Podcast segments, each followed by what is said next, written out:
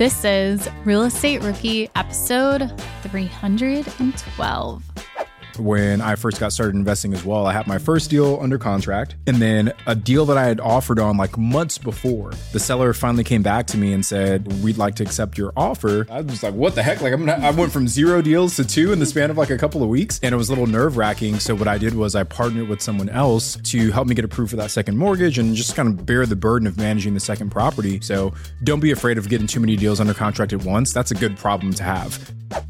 My name is Ashley Kerr, and I am sitting here next to my wonderful co host, Tony Robinson. And welcome to the Real Estate Rookie Podcast, where every week, twice a week, we bring you the inspiration, motivation, and stories you need to hear to kickstart your investing journey.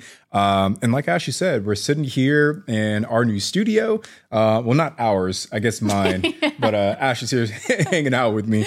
Uh, but my wife and I, if you guys know, uh, Sarah's pregnant, and uh, my my studio at the house is being converted into a nursery. So we either have to buy a bigger house or get an office. Uh, and getting an office seemed like the more sensible thing to do. So uh, we're sitting on the studio side right now. My my office side is over there, and um, Ashley was here helping me kind of put up lights and we got some fake plants to, to make sure everything was ready for today's rookie episode. So I appreciate you coming out to SoCal and hanging out with me for a few days, Ash. Yeah, thank you so much for having me, Tony. Um, my options were either staying with all of my producers in an Airbnb, some of the other podcast hosts, or me and Sarah having a girl sleepover. Yeah. So I chose to stay at Sarah's house. Yeah. Um, and no, but, she uh, said Sarah's house, not Tony's house. Yeah. Tony will be there, be or there. actually, he'll probably still be in his studio working. Be we'll working. be back there. But um, yeah, so I'm excited to be here. And we also have something really exciting coming up tomorrow. We have received a special invitation to actually record a podcast at the Spotify studios in LA. Yeah. And we're actually going to be talking about this beautiful book, uh, Real Estate Partnerships, is a book that Ashley and I co authored. Um, Ashley's second book under the Bigger Pockets brand, uh, my first book with Bigger Pockets. So, just in a really cool thing for us to experience. But uh, yeah, we're going to be talking with Dave and Rob from the Real Estate Podcast about this book. Uh, if you guys haven't checked it out yet, make sure you get on the wait list. We got a bunch of uh, cool bonuses for people that sign up, but the book is launching on August 10th. If you head over to biggerpockets.com slash partnerships, uh, that'll take you to a landing page where you can learn more about the book and then enter for a chance to, drumroll please, be a guest on this podcast. Yes, that's right. Uh, one lucky person who purchased the real estate partnership books will have a chance to be a guest on the Real Estate Rookie podcast. Who knows? Maybe you can be sitting on this couch right here in between me and Ashley. um, but that's what we're looking for, guys, is, is, someone with a great story to come talk about uh, their partnerships and, and things like that. So again, biggerpockets.com slash partnerships to learn a bit more. And if you want to go back and listen to our Spotify episode, if you guys missed it, we have recorded episode 310. So you just have to go back to last week and you can take a listen to it.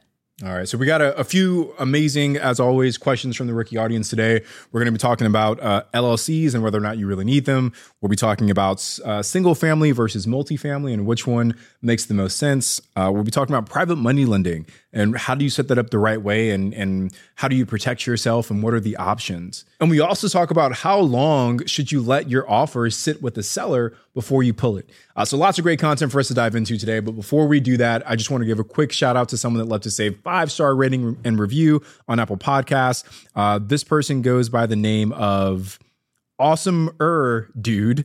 Um, this person says uh, all five stars and, and capitals. Uh, I'm a rookie in real estate, but I feel confident that this podcast has given me enough ideas to start. I plan on using this knowledge to really help my family. So awesome er dude. Uh, we hope that you can use this content to help your family because that's what we're all about here at the Rookie Podcast. So if you are listening, if you're a part of the Rookie audience and you have not yet taken the time to leave us an honest rating and review, please do uh, the more reviews we get, the more folks we're able to reach. The more folks we can reach, the more folks we can help, just like Awesome or Dude. Uh, and that's what we're all about here at the Rookie Podcast. So, again, just a few minutes to leave that rating review. We would appreciate it. Plus, tomorrow we are seeing David and Rob from the OG podcast. And we really do want to, you know, say that we truly are the number one Bigger podcast. Absolutely. Podcast. Right. so, this week I want to give an Instagram shout out to Mindy Templeton. Her Instagram is at Investing in Your Wealth. And Mindy reached financial freedom at the age of 37 with real estate. And she shares deals that she has done, but also a lot of educational tips and advice um, that she takes the time to post about. So go give at Investing in Your Wealth a follow. Remember when you had to pay to get a lead's phone number? It was like the dark ages until Deal Machine made skip tracing a thing of the past. Now, with your Deal Machine plan, you'll get unlimited access to phone numbers and contact information for no extra cost. That's right, get high quality, reliable information trusted by leading financial institutions, all fully compliant with the federal Do Not Call list. Explore over 150 data points, including age, gender, marital status, occupation, and a ton more. Trust me, this is the data you need for off market deals. With new filters, people flags, and color coded phone numbers, lead management just got a ton easier. Ready to step up your investing game? Sign up for a Deal Machine plan today and gain immediate access to this unlimited treasure trove of contact information and phone numbers. Just head to dealmachine.com/bp. Transform your lead generation and deal making strategies with Deal Machine. Sign up today and start exploring the unlimited possibilities at dealmachine.com/bp. Are current interest rates making you depressed about cash flow? What if it didn't have to be that way? Rent to Retirement has 2.99% seller financing available on turnkey properties. You heard that right. That's a seller financed 2.99% interest rate where the average cash flow is over $900 per month. They also have options where you can put as low as 5% down on multiple investment properties with no PMI. Rent to Retirement is the nation's leading turnkey investment company that understands what it takes to be successful in today's dynamic real estate market. Their reputation speaks for itself with more five star reviews than any other company on the Bigger Pockets website. Rent to Retirement offers fully turnkey properties that are newly built or renovated, leased and managed, allowing you to invest with confidence in the markets that offer the best returns. To learn more, visit renttoretirement.com. That's rent, T O retirement.com. Or text REI to 33777. Again, text REI to 33777. I used to think working from home was the dream until it wasn't. Between the distractions and the solitude, I was struggling. But then I discovered Industrious Office, and honestly, it's been a game changer. Every day at Industrious feels like stepping into a zone of productivity. The high speed internet never fails me during crucial moments, and the workspace? It's not only stylish, but designed to boost your focus and creativity. Plus, the daily breakfast and endless coffees are super cool. Meeting other driven professionals right where I work has not just expanded my network, it's inspired me. It's amazing how being around other focused people can push you to achieve more, you know what I mean? If you're looking for a sign to change your workspace, this is it. Check out Industrious by visiting biggerpockets.com slash industrious. Then click join now and use the promo code POCKETS to get a free week of co-working when you take a tour. That's biggerpockets.com slash industrious and use promo code POCKETS after clicking join now. Experience for yourself how the right environment can change the way you work. Industrious. It's where your best work happens. Okay, so our first question today is from Shannon K. Question there's a nice home listed at 130,000. It's been on the market for 5 months. I offered 110,000. This would be a personal primary residence. How long would you wait for a response or counter offer before rescinding? I guess it yeah. depends on if another deal comes up or not. So, uh, might as well be patient and wait. Mm-hmm. Um, if you don't have any other properties you're putting offers on and need to have a decision, then I would say let them take their time. I've I've personally never rescinded an offer before. Um, I submit a lot of offers and I just let them sit basically until I get a response. Um, so don't feel like you need to put something uh, or you need to pull it back. You know, like if the seller wants to take their time, let them take their time.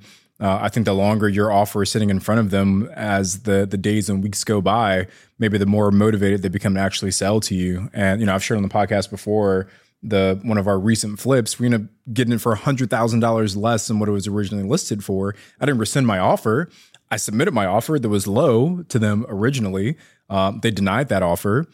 Uh, they came back to me a few months later and said, "Hey, will you take this number?" I said, "No, my offer is this," and we went back and forth a few times.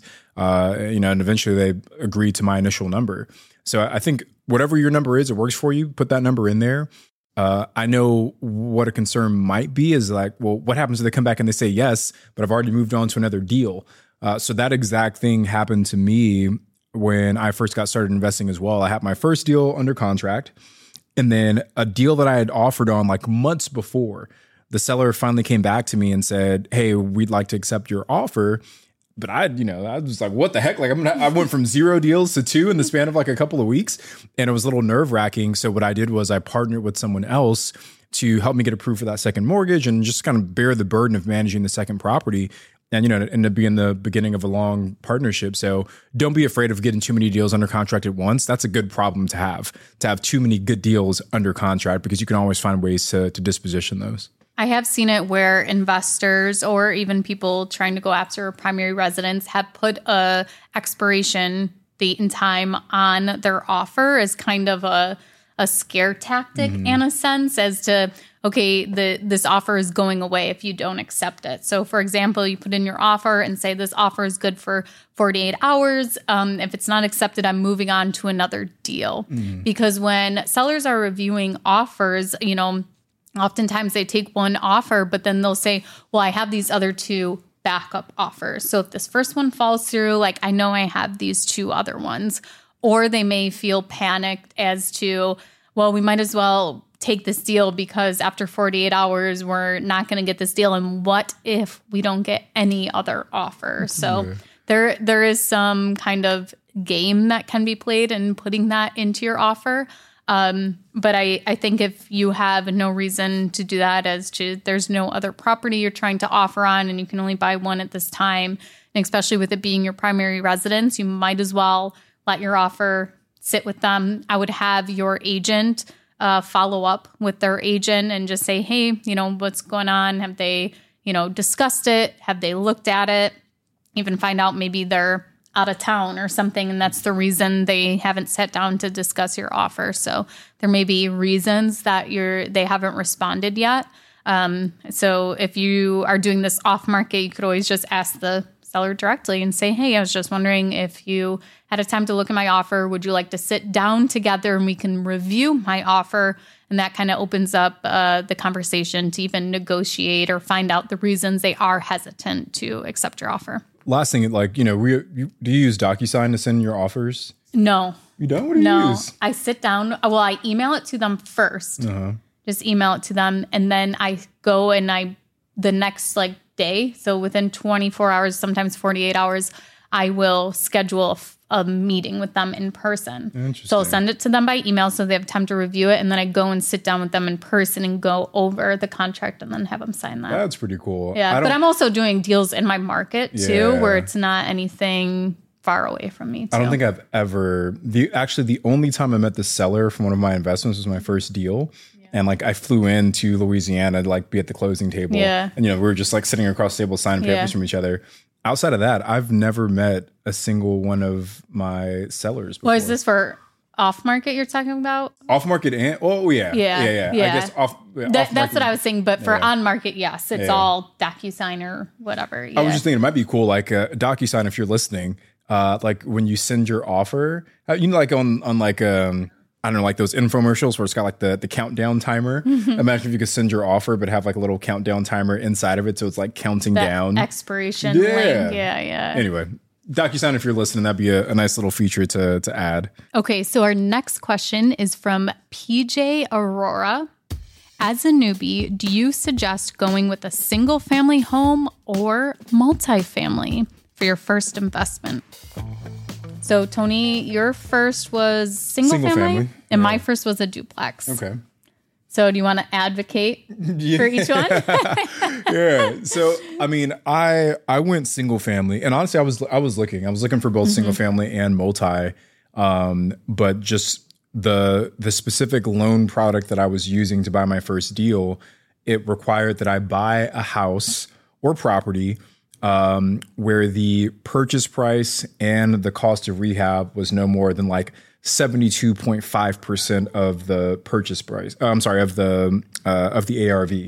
And I had a hard time finding multifamily in that city mm. that met that criteria. So I was kind of forced into uh, buying single families. So PJ, that's that's one thing to consider is like what are what are the constraints of your situation? Like for me, my loan product made it a little bit more difficult to go into multifamily to begin with, and I, I kind of had to focus on on single family. So uh, I think both are good deals. Really, just kind of comes down to your unique situation and, and personal preference. Like, why, why'd you go duplex? So for me, is because I was working as a property manager, and it was only multifamily mm. deals that this investor was doing. And so my thought process was more units under one roof equals less overhead. Mm. So if I have one unit vacant, there's at least another unit that you know, is being rented out. So it's not like I'm at 0% occupancy just because my one tenant in a single family has moved out. I think Tony brought up really great points about what are your constraints, but also like what are your opportunities too. So, do you are there more multifamily? So, in Buffalo, you'll go down certain streets where every single house is a duplex. Um, you'll go to other areas where there's hardly any multifamily. So think about what the market conditions are too that you're investing in and where are those advantages and opportunities for you as far as going single family or multifamily. Another thing to consider is are you going to be self managing or are you going to be using a property management company? So if you are going to go small multifamily, you know, two to four units, having four different families or four different households living under one roof and you're self managing can cause some kind of issues that may arise um, that you may not want to deal with. So maybe single family is a better option for you because you don't want to deal with the headaches of tenants all living together. Because we have this one situation right now where a resident keeps putting in a work order that her, she hears water running in the walls. And all it is when the tenant above her flushes, flushes the, the, toilet, toilet. it's the water going down the pipes. There's literally nothing wrong There's and nothing water, we can do about this. But those are things you have to to think about if you are going to go multifamily is kind of tenant issues between tenants that that will come up. Um, Another thing that Tony touched on was the funding, the financing. You know, what kind of financing are you getting? And are you eligible to buy you know, multifamily or it doesn't have to be single family too. One of the other things, because you have both multifamily and single family, uh, do you notice that you have more turnover in the multifamilies versus the single family homes? Yes, my two single family homes, one I've had since um, this was actually my old house. So mm. I think I moved into it maybe 2010, maybe mm. it mm-hmm. was.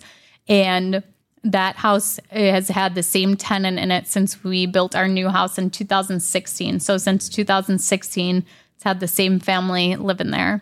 And then my other single family, the first tenants to move into it when I bought it in, I think maybe 2017, I think it was, maybe 2018. And those tenants um, lived there for, I think, three years and they ended up building a house and they moved out. And it was actually like their daughter's sister in law or something that was like ready to move in right away. And we've had that same tenant in there for since then. So we've only had that one turnover. But yeah, that's a great point. There's a mm-hmm. lot more turnover in the the small multifamily. Yeah. So there, there's pluses and minuses to to both PJ. I think it's all about like what strategy makes the most sense for you. Here's what I learned about real estate investing. People can make a ton of money with every single strategy. Mm-hmm. Like it literally does not matter. Like if you want to flip land, if you want to do small multifamily, if you want to do large multifamily, if you want to wholesale, if you want to flip, you want to do Airbnbs, like whatever strategy it is that you choose, if you just like commit to getting really good at that thing, you're going to be successful at it it's it's just more so which one kind of speaks to you, which one aligns with your strengths, with your with your uh, you know just who you are as a person, and I think that's what you should focus on more so. Yeah, and I think um, one other thing to kind of look at too is what your exit strategies are. Mm. So for a single family home, that may be easier to sell. If you decide you don't want it as a rental anymore, it's now not only being sold as an investment property, but also it can be sold as a, a single family home as somebody's primary residence, mm-hmm. which may be easier to sell than, you know, a, a triplex in your That's area true. because families want the single family. So they sell a lot better than multifamily does in your area. Yeah. It's a good point. Okay, the next question is from Brett Labiche. Starting out, do I get an LLC to buy a property or can that wait? Very first, common question. Yeah, first I just want to give you props for pronouncing that last name. I thought you were going to pass that one on to me, but uh, I love I love the the flair there. Um, so yeah, LLCs. I mean, let's just you know take a trip down memory lane. When you got your very first property, did you set up an LLC first? I did because I had a business partner. Hmm. So that's why I did. And anything that I bought for me personally without a partner, I put into my name. Hmm. And then I eventually put it into an LLC. But starting out, anything I purchased myself with no partner was in my personal name. Yeah, our my very first deal I bought in my personal name. Our first like multiple deals, yeah, uh, was all in my personal name. Uh, part of that was because the kind of debt we were using didn't allow for uh, LLCs to like hold the debt. Mm-hmm. Um, so we were kind of forced into doing it that way. But we just did an episode. Um, gosh, if our we're, we're recording this without our producers, so they're not here in the background feeding us all this information, but we'll put it in the show notes. But we recently did an episode where we interviewed uh, some folks from insurance companies, and they give a really fantastic breakdown about the difference and the purpose of insurance versus an, an LLC. So your insurance uh, in addition to protecting the actual physical property itself, it also serves to give you liability protection. Um, in a lot of ways, very similar and sometimes above and beyond what a traditional LLC might be able to give you. And in that episode, they talk about how, uh, in a lot of situations, your you know your corporate veil can be pierced with your LLC. So I'm saying all that to say that uh, you don't necessarily need to start an LLC in order to buy your first property. Uh, if your if your goal for the LLC is as, is asset protection or like liability protection, uh, you can get uh, you know increased home coverage. You can get an umbrella policy. If your goal for the LLC is tax benefits, you can reap all of the tax benefits without having the LLC created as well. Um, so I, I, think just ask yourself if, the juice is worth the squeeze in that first deal. Um, you know, you see some investors that maybe wait until they have a few properties under contract where they they feel that there is a little bit more risk there, and then they'll go ahead and drop everything into an LLC. But I, I would say for that first deal, it's definitely not absolutely necessary. But again, I am not an attorney, uh, you know, nor do I play one on a podcast. So talk to talk to your own attorney, understand your unique situations. But that's that's just my two cents. I've decided to pick up the producer's job, and I yeah. looked it up, and it's episode three hundred oh seven. There you go. So, episode three hundred oh seven. Look at it. Uh, another thing to consider is your own personal net worth. So if you have a lot of assets already that if you were sued personally, you've had a lot of you know equity and things um, that could be sold to pay off whatever the lawsuit is, then you might entice somebody to go after you more if you have a very high net worth because you have things that they can take from you. If you have nothing to lose, then really what are you protecting yourself from losing yeah. in a sense and you know if you rent an apartment you don't own a car you have a bike or maybe your car is leveraged to the hilt you don't really have any equity in it you don't have really any savings you don't have any you know stock investments or anything like that then you're not really opening yourself up to a too big of a lawsuit because you can't get sued for that much beyond what your insurance is going to cover because you just don't have anything to give yeah. more than that.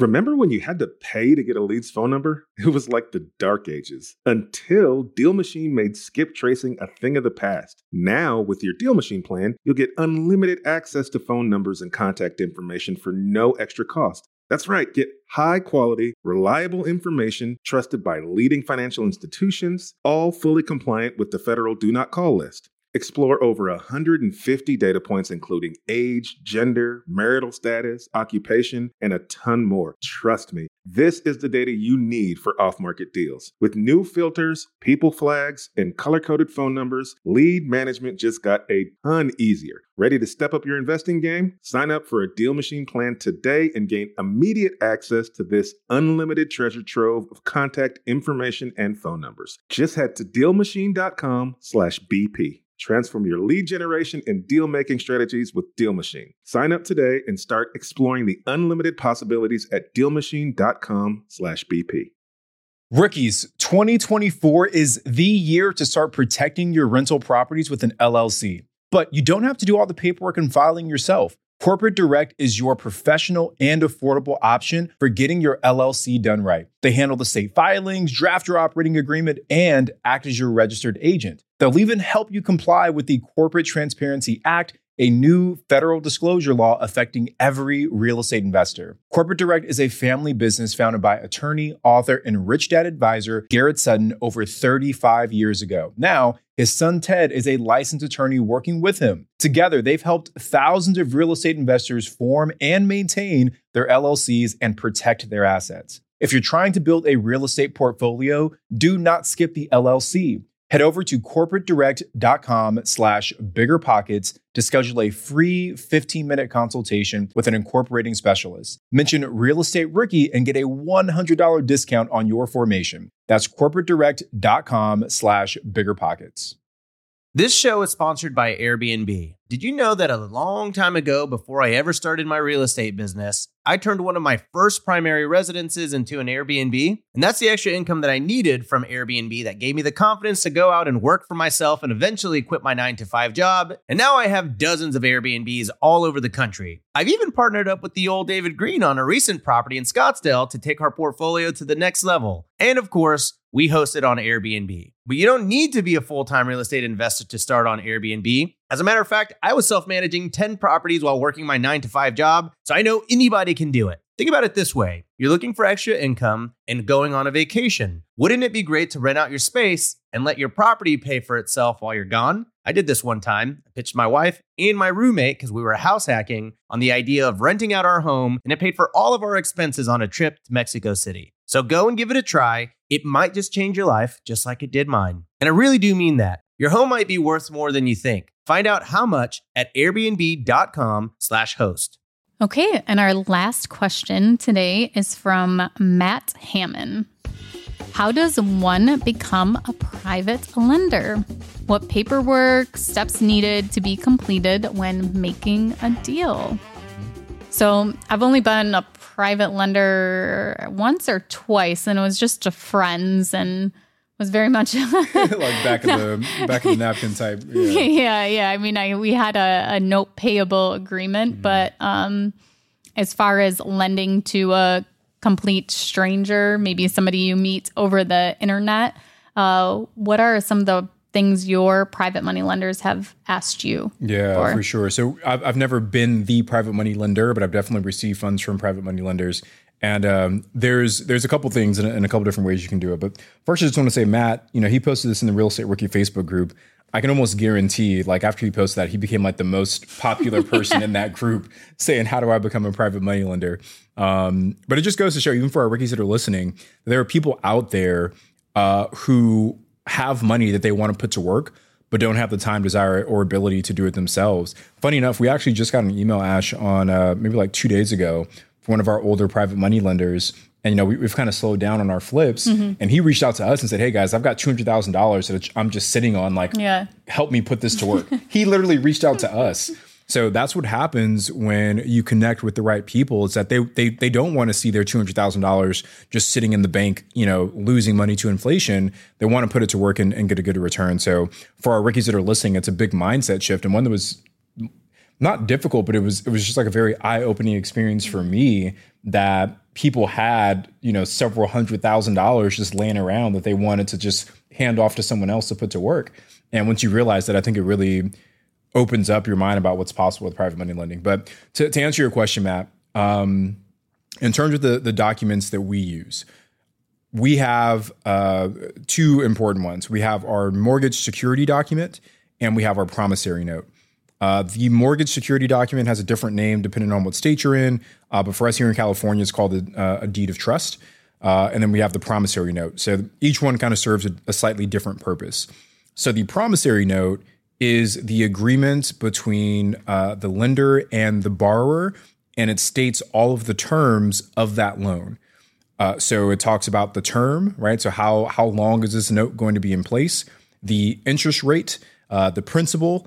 Uh, if the interest is due over the life of the loan, if it's um, you know one balloon payment at the end, so it just details all of the the nuances of that agreement between the lender and the borrower. Same thing you would see if you're getting a, a loan from Bank of America, just with way less pages, um, but it, it just details the the note itself. With that promissory note, uh, the borrower signs that note, uh, and then you mail that or, or, send it however you want to send it to the actual lender. Um, so that's the the promissory note. It's the agreement between the lender and the borrower. Now, the mortgage security document that is the paper that ties the promissory note to the property. So, like, let's say that that Ashley uh, comes to me for a loan on one two three Main Street. Ash and I agree to uh, uh, to a note.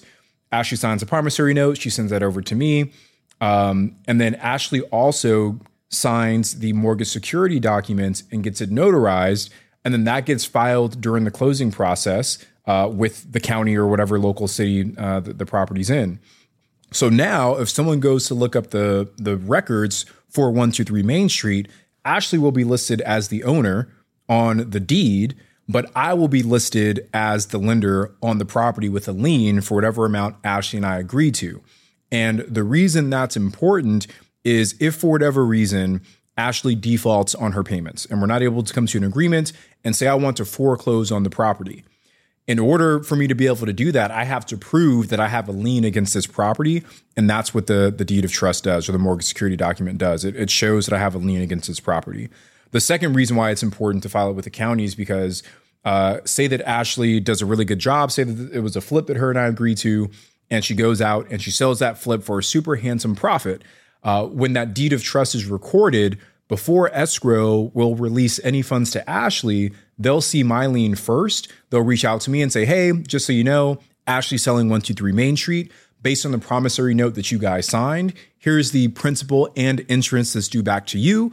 When escrow collects the money from the buyer of 123 Main Street, they pay me first, and then Ashley gets a, a check for the balance. So that's the the documents that we use, and that's kind of how they, they play with each other. Yeah. So if you've ever sold a property before that had a, a mortgage on it, you don't even see the money that is owed to the bank. They right. right. at the closing table, your attorney takes that and pays off the mortgage on the property. As nice of a, a person as you might be, they do not trust you with you know several hundred thousand dollars just to hand that back to whoever. You had to dri- drive it to the the local bank and yeah. pay off your loan on your own. Yeah. yeah. So what's really important there is that you have the the promissory note, but also that the property is the collateral and you get that lien position. Mm-hmm um, on the property. So you can contact an attorney um, that can help you set it up if you are. Uh, where you are lending on the property. So maybe you live in California, but you're lending on a property in New York. I would use a New York State attorney since that is where the closing is happening. Mm-hmm. So, have you done that before for your Tennessee properties? Do you use a you know all of our flips, uh, all of our private oh. money transactions were here in California. Okay. Yeah. Mm-hmm. But I would agree with that too. I think whatever state the property is in is where you'd want to draw those up. Um, I think the the only other thing that I'd add to that, uh, and I've seen other friends who other friends of ours who flip to do it this way, um, where say that they're volume flippers, like where that's their their main bread and butter. Uh, instead of going through the the steps in the process of drafting up new documents every single time, uh, they will just raise private money without having any properties even under contract, almost like a fund, mm-hmm. um, where they'll say, "Hey, I have three private money lenders, uh, and each of them gives me, you know, whatever five hundred thousand dollars. So I have one point five million dollars to work with. I'm going to pay them uh, interest payments every quarter. Uh, there is no promissory, or there is a promissory note, but there's no deed of trust because this isn't tied to any specific property." Um, the, the the benefit to you as the borrower is that there's less paperwork. You don't have to worry about trying to get all this signed up for every single property. Um, but obviously, there's a little bit more risk here that if you were to default, now that private money lender doesn't have their money tied to a specific property that they can go and foreclose and try and take away from you. So um, usually you see that when you've built a relationship with those private mm-hmm. money lenders and you've maybe already done a few deals together. You guys know each other, and and that's kind of how they they handle it that way. So um, I think how I initially explain it is good for the first go round, which sounds like what you're getting into, Matt. But then just know if you want to go down the road where you just get quarterly payments every month, um, that's an option as well. Yeah, I would just lead a, a word of caution as to making sure that you are vetting the deals that um, this flipper is doing because we have seen such a drastic change totally in the market where maybe you were getting such a great return and then you know especially during you know 2022 the uh, flipper wasn't making what they were and then now they they can't pay you. So just be cautious that just because somebody has had a great track record doesn't mean that they always will. Like there's going to be bad deals once in a mm-hmm. while and it's it's really important to know that you're who you're lending those that money to. If you're not going to hold the property as a collateral asking them what their almost their exit strategy is to pay you if they do end up defaulting on the loan. Like, yeah. what other options do they have to pay you? Mm-hmm. Um, you know, there's a lot of investors that have tons of money in reserves and they don't use their own money to to buy deals. So worst case scenario, they're tapping into their own savings to go ahead and, and pay you. We literally just had that happen in our business. And, yeah. you know, I shared uh, one of the other episodes, but it was actually two properties. I shared mm-hmm. on one. We had two properties that, that this happened to, but, you know, we had to write a very big check uh, to pay off our private money lenders. But that was our commitment to them. Like, hey, guys, we had an agreement. We want to mm-hmm. make sure that we, um, you know, protect this relationship more than anything.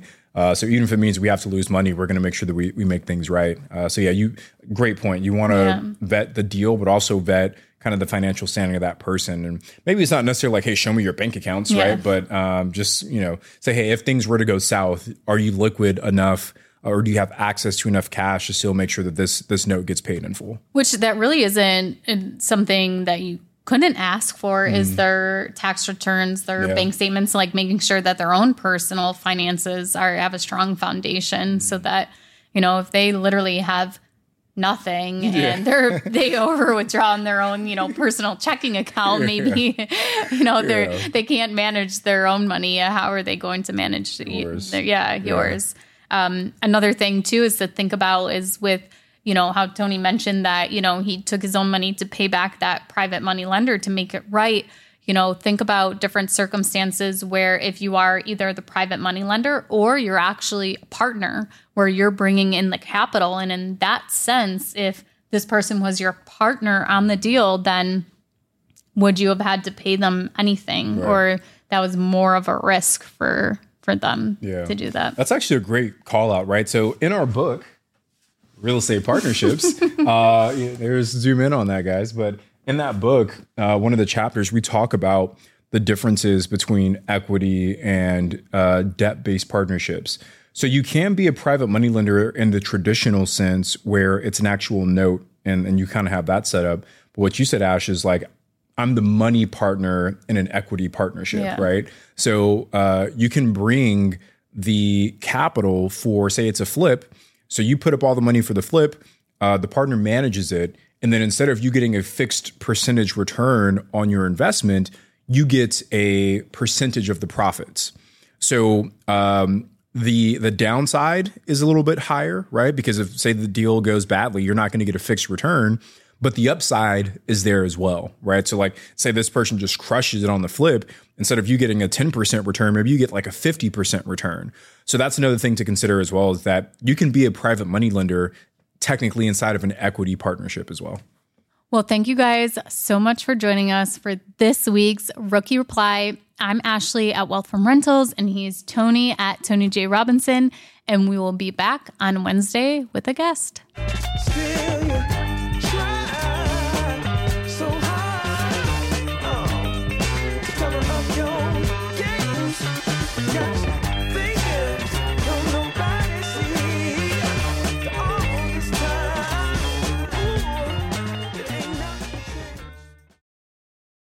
Getting started in real estate can be daunting. There's so much to know, obstacles to overcome, lessons to learn, and risks to avoid. It can all be so overwhelming. If you're feeling motivated to invest but too overwhelmed to take action, here's some advice. Take it one step at a time. And here's some good news for you. The Rookie Bootcamp is starting on May 20th, and Tyler and Ashley will be guiding you through each and every step until you're the proud, confident owner of your first investment property. Through eight action packed weeks, they'll guide you step by step through those first questions, decisions, and obstacles that every beginner investor must overcome. So if you're serious about becoming an investor this year, head to biggerpockets.com slash step and join us in the Rookie Bootcamp. See you there. The content of this podcast is for informational purposes only. Past performance is not indicative of future results, and all host and participant opinions are their own. Investment in any asset, real estate included, involves risk. Use your best judgment and consult with qualified advisors before investing. Only risk capital you can afford to lose. BiggerPockets LLC disclaims all liability for direct, indirect, consequential, or other damages arising from reliance upon information presented in this podcast.